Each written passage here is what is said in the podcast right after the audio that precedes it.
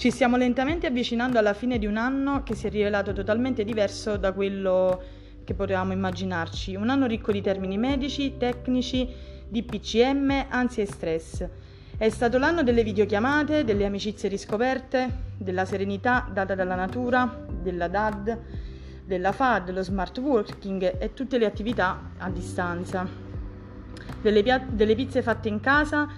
il sabato sera è del lievito scomparso ormai dalle corsie dei supermercati, dei cani a noleggio per uscire a prendere un po' d'aria, in un periodo denominato lockdown che è diventata la prima nelle ricerche sui social e su, su tutti i motori di ricerca mondiali. Qualcuno ha iniziato a praticare un hobby e ognuno di noi ha scoperto qualche piacevole novità per cui probabilmente non avrebbe avuto né tempo né pazienza in circostanze natura- naturali, normali. Tuttavia, credo che questo terribile scenario pandemico sia stato un modo anche per avvicinare le persone a due ambiti, la medicina e la politica. Oggi abbiamo invitato Andrea Volpe, nostro concittadino, nonché consigliere regionale presso la Regione Campania. Benvenuto Andrea. Grazie, grazie dell'invito e complimenti per la vostra attività, è sempre bello provare a informare le persone, insomma un modo anche per interagire, quindi grazie per l'invito e complimenti a voi. Giovane, bellizzese ma soprattutto attivo e creativo. Hai sempre lavorato nell'ambito della comunicazione con l'Ira TV, Radio MPA, poi come direttore marketing del gruppo Formamentis e padre del fantastico premio Fabula. Com'è in questo momento non poter essere a contatto con la gente, visto che eh, anche parte del tuo slogan era non stare dietro una scrivania, ma stare in mezzo alla gente, intesa come politica?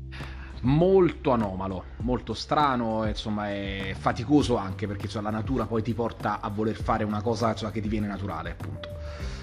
Ehm, chiaramente stiamo provando a sopperire no, con, uh, con, i social, con uh, i nuovi strumenti di, di, di, comunicazione, la tecnologia ti consente comunque di avere a che fare con le persone. E, ehm, e, e devo dire che il, il primo mese da consigliere regionale non è stato semplice perché abbiamo trovato una situazione molto difficile non da un punto di vista come dire della struttura o dalla, della complessità ma quanto uh, dall'emergenza perché insomma il caso del covid ti chiude il palazzo, ti chiude il piano, i tamponi. Quindi insomma c'è una situazione molto delicata. Chiaramente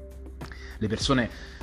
e lo posso testimoniare, cercano risposte, informazioni, spesso queste sono le richieste soprattutto in questo periodo perché c'è tanto dubbio, eh, a volte insomma i DPCM o le ordinanze della regione per quanto chiare lasciano ovviamente qualche interpretazione eh, laddove c'è e devi essere pronto a dare delle risposte, quindi in qualche modo nonostante il covid, nonostante la, la fase che viviamo, riusciamo a comunicare con le persone grazie ai mezzi che abbiamo a disposizione, per quanto possibile, sperando di poterne uscire presto, ma ne sono sicuro e, e rimango ottimista. Seguiamo le regole, continuiamo a farlo, per quanto difficile, per quanto arrabbiati a volte, eh, la situazione è questa, quindi eh, dobbiamo, dobbiamo essere calmi e provare a trovare il buono in questa situazione. Parliamo di politica, in vista del tuo recente incarico in regione, ma non vogliamo parlare di partiti o schieramenti politici. Oggi vogliamo chiederti come mai hai intrapreso la carriera politica, benché molti direbbero che la mela non cade lontano dall'albero, considerando che eh, tuo papà è il sindaco di Bellizzi. In realtà io mh, mm, non sono convinta che questa sia una, una, cosa che è debita, nel senso che per me eh, è un'attitudine. Per questo altrimenti ognuno di noi dovrebbe fare il mestiere del proprio papà, della propria mamma o di qualcuno in famiglia. Uh, sì, beh, insomma, bella domanda alla quale puoi immaginare la, dire, la, la, la risposta, però uh, sì c'è un'attitudine per le cose, inevitabile, perché poi nel caso specifico ehm, per essere eletto nel consiglio regionale hai, insomma, la, la, competizione, la, la, legge elettorale prevede la preferenza, quindi se la gente non mi avesse voluto votare non avrebbe scritto il mio nome, potevo essere anche il figlio di, di Churchill, ecco, insomma. E detto questo, chiaramente eh, papà mi ha molto condizionato negli anni, inevitabilmente prendi, eh, vieni influenzato. Ho lavorato nel mondo della comunicazione da che sono nato, e, e, anche lì secondo me devi avere un'attitudine per comunicare, per leggere i sentimenti, capire come, giu- come si comunica, qual è il, diciamo, il modo, anche lì secondo me devi avere una particolare attitudine, come credo in tutti i mestieri del mondo. E la politica mi ha sempre affascinato, l'ho sempre fatta con lo spirito del gregario, del militante, senza aspettarmi nulla in cambio, ho provato a dare una mano, sono uno che ha lavorato sempre dietro le quinte, eh, ha tirato la carretta, insomma sono uno che usciva di notte a incollare i manifesti, quindi eh, la politica se la vivo con, con la passione di chi la vuole fare a prescindere dal ruolo. Mi si è prestata questa occasione, mi si è presentata questa occasione che avevo già tentato cinque anni fa e onestamente ehm,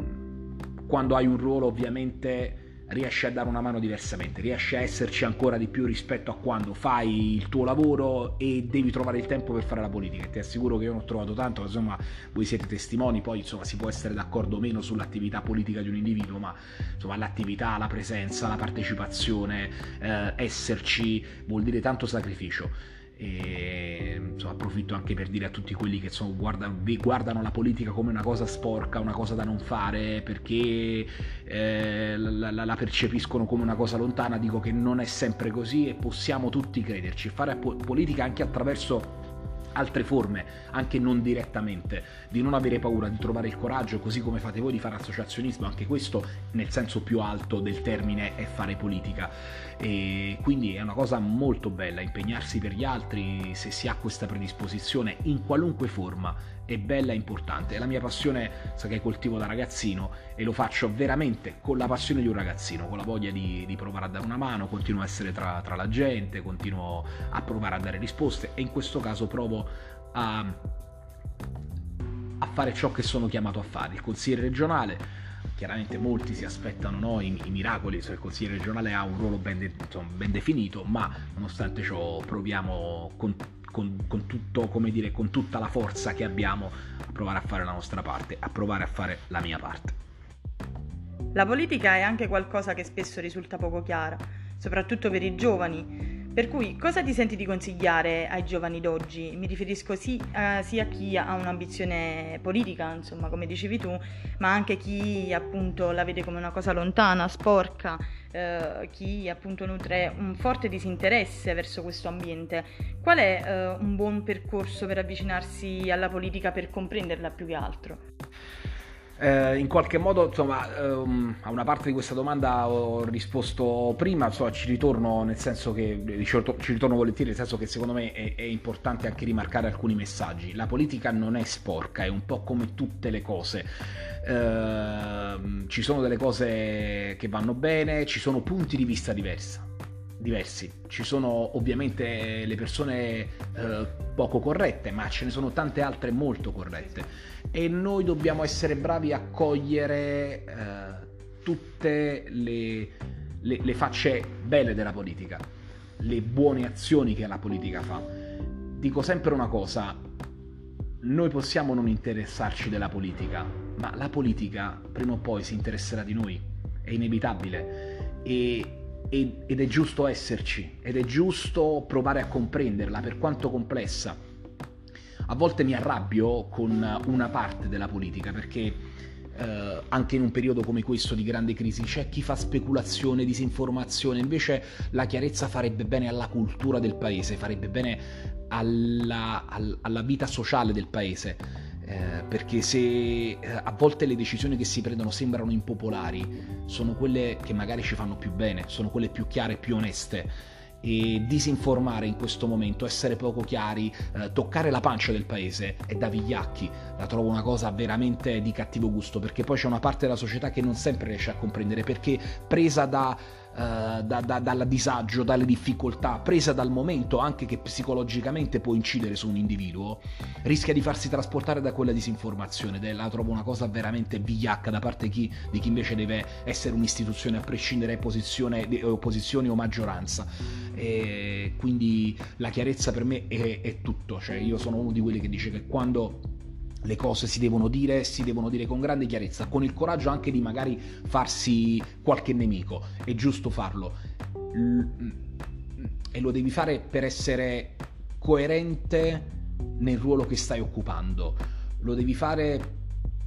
a rischio di perdere quel consenso, a rischio di non essere più eletto. Ma se sei stato eletto e hai il dovere di fare il tuo lavoro e, e, e amministrare e dare risposte alle persone lo devi fare non fino al consenso, anche con il coraggio di essere impopolari e magari di non occupare più un posto in politica, perché la politica si può fare anche senza il ruolo. Poi io lo dico, l'ho detto in campagna elettorale, l'ho, l'ho detto nei, negli ultimi giorni, io fra cinque anni non ho detto che devo essere ricandidato, devo occupare un'altra sede, io la politica la farò sempre per passione, come il militante, al di là del ruolo che, che occupo, quindi io sento di dire delle cose, sento di farle, le faccio, dopodiché insomma eh, lo faccio con secondo coscienza, con la massima lealtà, la massima onestà e, e, vado avanti e dico a chi ci sta ascoltando di partecipare, di seguire e, e, di avere il coraggio di esserci perché poi alla fine un po' alla volta anche indirettamente quando partecipi ti senti coinvolto e sei davvero protagonista di un cambiamento che può esserci perché ognuno di noi può fare la sua parte.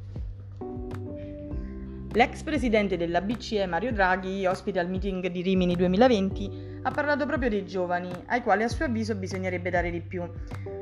Eh, Draghi infatti ha colto l'occasione per parlare di uno scenario post pandemia dove i giovani devono essere spinti o quantomeno accolti. La parola chiave del suo discorso è stato giustamente pragmatismo eh, e in questa incertezza che caratterizza i tempi odierni non, non, non ci consente di, ehm, di, fare una previsione di come sarà effettivamente il mondo dopo il coronavirus. Per cui anche secondo me è necessario accettare il cambiamento con realismo e soprattutto adattarsi a, eh, in maniera rapida, cioè adattare i propri comportamenti, le proprie routine a quelli che sono poi eh, i DPCM, effettivamente le direttive date dal nostro governo per la nostra salute, dal no, dalla nostra regione, dal nostro comune finché almeno non si trovi una soluzione. Questo però non significa andare contro quello che siamo, contro l'etica o eh, la morale. Bisognerebbe dunque accettare quello che ci accade e adeguarsi e magari fare di più in qualità di, di giovani, in qualità di, di, cittadini, fare la propria parte, come dicevamo prima, nel, all'interno della comunità di riferimento. Uh, è sorto un problema a livello nazionale per quanto riguarda i Ferragnez, la coppia di, di Chiara Ferragni e Federico Lucia, il, la fashion blogger e il rapper, ma secondo me il problema non è la famiglia di Ferragnez, ma una classe politica che non sa parlare ai giovani. Opinione condivisa un po' da, dalla classe che rappresento, quindi da, dai trentenni, dai 30 ai 40, eh, è che appunto la politica italiana sia stata poco attenta ai giovani negli ultimi decenni. Basta guardare Uh, basti guardare al precariato o alla fuga di cervelli negli altri, negli altri stati, uh, poiché il nostro Stato non riesce a valorizzare gli under 40 in linea di principio. Per cui mh, la richiesta di aiuto del Premier Conte agli influencer che utilizzano appunto mh, dei mezzi di comunicazione moderni per, per, no, per farsi ascoltare eh, non mi è sembrata così fuori luogo. Eh, è sembrato più che altro un palliativo comunicativo, una misura estrema, seppur temporanea, ma eh, è un indice di consapevolezza che il nostro eh, il nostro Premier non, ries- non, sa come relazionarsi con le masse di giovani che, che popolano le piazze, le strade, le città. E dunque io quello che ti chiedo è come potrebbe ad oggi la politica comunicare in maniera efficiente ed efficace nei confronti dei giovani, al di là appunto parliamo sempre dello schieramento, adesso in questo periodo di pandemia non, non abbiamo più la destra e la sinistra, ma siamo ad un punto dove bisogna capire cosa bisogna fare. E magari seppur il nostro Stato, la nostra regione, in generale il mondo non sappia come agire, eh, è bene che le, le, indicazioni base come magari ecco, tenere la mascherina o comunque mantenere una certa distanza siano rispettate soprattutto dai giovani che sono ad altissima mobilità oggi. Eh, allora, ehm, in ordine sparso cerco di risponderti. Eh, da un punto di vista eh, strettamente comunicativo, ti dico che Conte ha chiesto aiuto eh, un po' perché la politica, i ragazzi ascoltano sempre meno la politica, un po' perché eh, comunicativamente in quel momento aveva bisogno di parlare a una fetta di pubblico che forse difficilmente intercettabile. E mi permetto di dire che forse non sono i trentenni ma erano i diciottenni eh, e forse anche più in giù eh, e, ed era il tentativo di un, di un, presidente comunque responsabile possiamo veramente dirgli quello che vogliamo ma insomma molto serio che eh, pur di arrivare a quei ragazzi a dire rispettate le regole, lo, lo, ha chiesto aiuto a, a, a, a Ferragnez, come insomma li, li definivi nella, nella, domanda. Io non penso che i ragazzi non ascoltino la politica, io penso che abbiamo la responsabilità di, di mm, non la responsabilità di, di, di, di, essere classe dirigente per i ragazzi. Faccio un passo indietro, c'è un vuoto. Da quando è cambiata la politica troppo negli ultimi decenni, sono spariti i partiti, le sezioni, i circoli locali, quell'attivismo che ti consentiva in qualche modo comunque di aggregare. Io ricordo, insomma lo, ricordavi con Antonio, lo ricordavamo con Antonio, che facevamo le battaglie di circolo tra un movimento giovanile e un altro. È vero, a volte noi eravamo visti come comunque quelli che fanno la politica i pesantoni, ma inevitabilmente i ragazzi ci prendevano come riferimento. C'eri lì, ci stavi. E quando andavi a scuola il tuo comportamento, la tua esperienza che, che acquisivi facendo la politica attiva, a prescindere dalle posizioni, a prescindere dal colore, tu facevi un percorso di informazione, di conoscenza, di, di, istruzione rispetto a quanto è faticoso fare l'amministratore locale piuttosto che prendere decisioni da, da, da parte di un ministro eri a confrontarsi sulle, sulle, idee di cosa si poteva fare per i ragazzi, come potevi incentivare le aziende perché un ragazzo venisse assunto a 18 anni, finito il percorso della scuola, c'è un voto che paghiamo, quello. E devo dire che io me la prendo un po' col Movimento 5 Stelle ho, uh, per il quale nutro grande rispetto perché hanno avuto il coraggio di fare delle scelte di, come dire, anche difficili e che hanno portato una ventata comunque di novità e me la prendo anche con Renzi perché hanno smantellato però con quell'atteggiamento, con quel modo di fare delle strutture che erano molto importanti. La sezione sul territorio ti consentiva di parlare ai ragazzi, era un modo per esserci perché lo incrociavi per strada. E ora mi sento anche di dire che dovremmo potenziare il percorso formativo, la dispersione scolastica, perché i ragazzi che lasciano la scuola aumentano. I ragazzi che lasciano la scuola, al di là della cultura in sé, quando lasci la scuola ti mancano le regole basi, le regole dell'ascolto, del rispetto della regola, perché se io non studio, però vado a scuola, non posso uscire di classe, non posso correre nel corridoio perché sono ripreso, quell'imposizione della regola ti dà una formazione che poi anche fuori ti porti e quindi tendenzialmente provi ad ascoltare, provi a, anche di riflesso a partecipare, accendi la mente. E quindi dobbiamo tornare a questo, ricordarci di quanto è importante il percorso formativo, di quanto è importante la politica sui territori perché avvicina le persone, forma classi dirigenti comunica a tutte le fasce d'età in maniera trasversale, o almeno ad una percentuale importante. Poi avrai comunque il problema di comunicare con tutti, ma almeno avrai occupato uno spazio importante. E allora più ci siamo con la politica sui territori, più ci siamo con i percorsi formativi e con l'investimento sull'istruzione, più riusciamo a parlare a tutti, più riusciamo a diffondere la cultura nel nostro paese, perché a volte è questa la carenza più grande. E, e io sono convinto che i giovani vanno solo stimolati i ragazzi dobbiamo imparare ad ascoltarli di più, dobbiamo esserci, avere anche il coraggio di scendere tra di loro. Questo ci è un po' mancato perché è, è, è il mondo che è cambiato, dovremmo accettarlo con però la responsabilità appunto, torniamo a quello che dicevo all'inizio, di, di, fare scelte coraggiose, di investire sui ragazzi. Io per esempio ho un sogno. Il sogno di, di un ragazzo di, di provincia, insomma, vengo nato a Bellizzi, da, da, eh, da, da quindi un, un, comune a sud della provincia di Salerno di 14.3 di 14.000 abitanti. Ho il sogno di, eh, di vedere i ragazzi non più partire dal sud al nord, ma il sogno di vedere i ragazzi del nord che partono per venire a lavorare al sud, perché qui abbiamo un patrimonio gigantesco davvero importante. Adesso insomma non voglio allungarmi né annoiare le persone che ci stanno ascoltando, ma uno delle, una delle, uh, dei primi obiettivi che mi sono dato e stiamo già lavorando a una bozza di proposta di legge di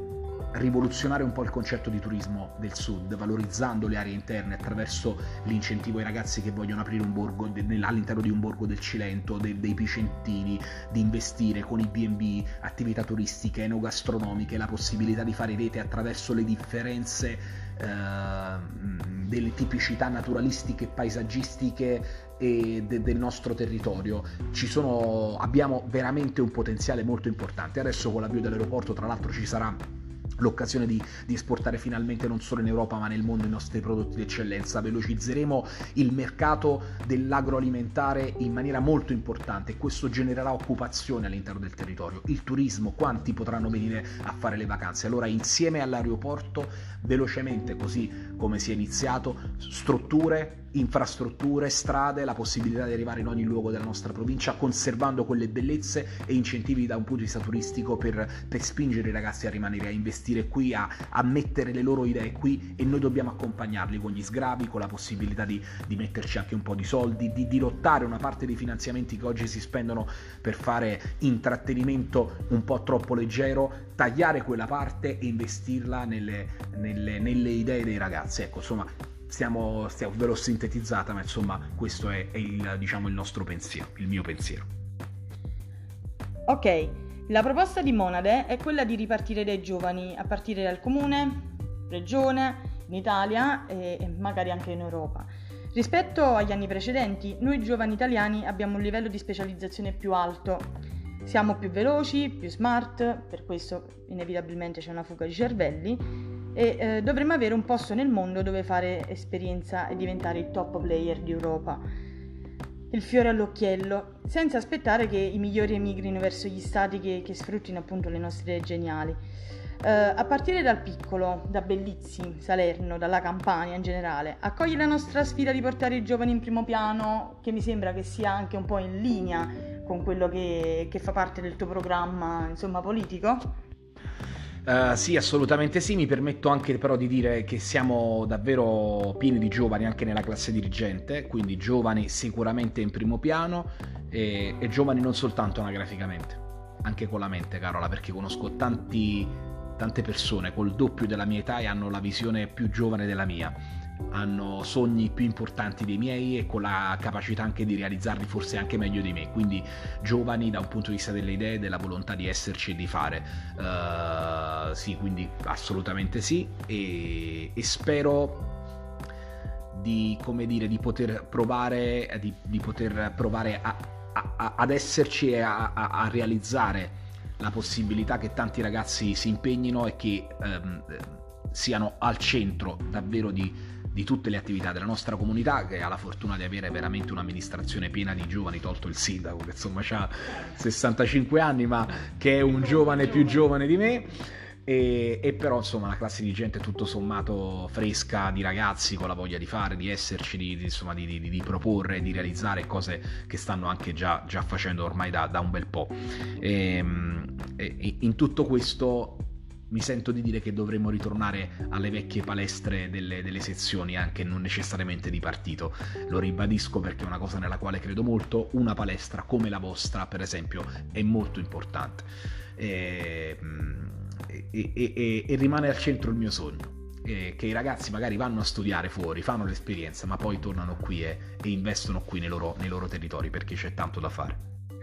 Ringraziamo Andrea per essere passato a trovarci, ci auguriamo che tutto questo insomma, si realizzerà quanto prima e da Carola è tutto, ci vediamo, ci sentiamo al prossimo podcast.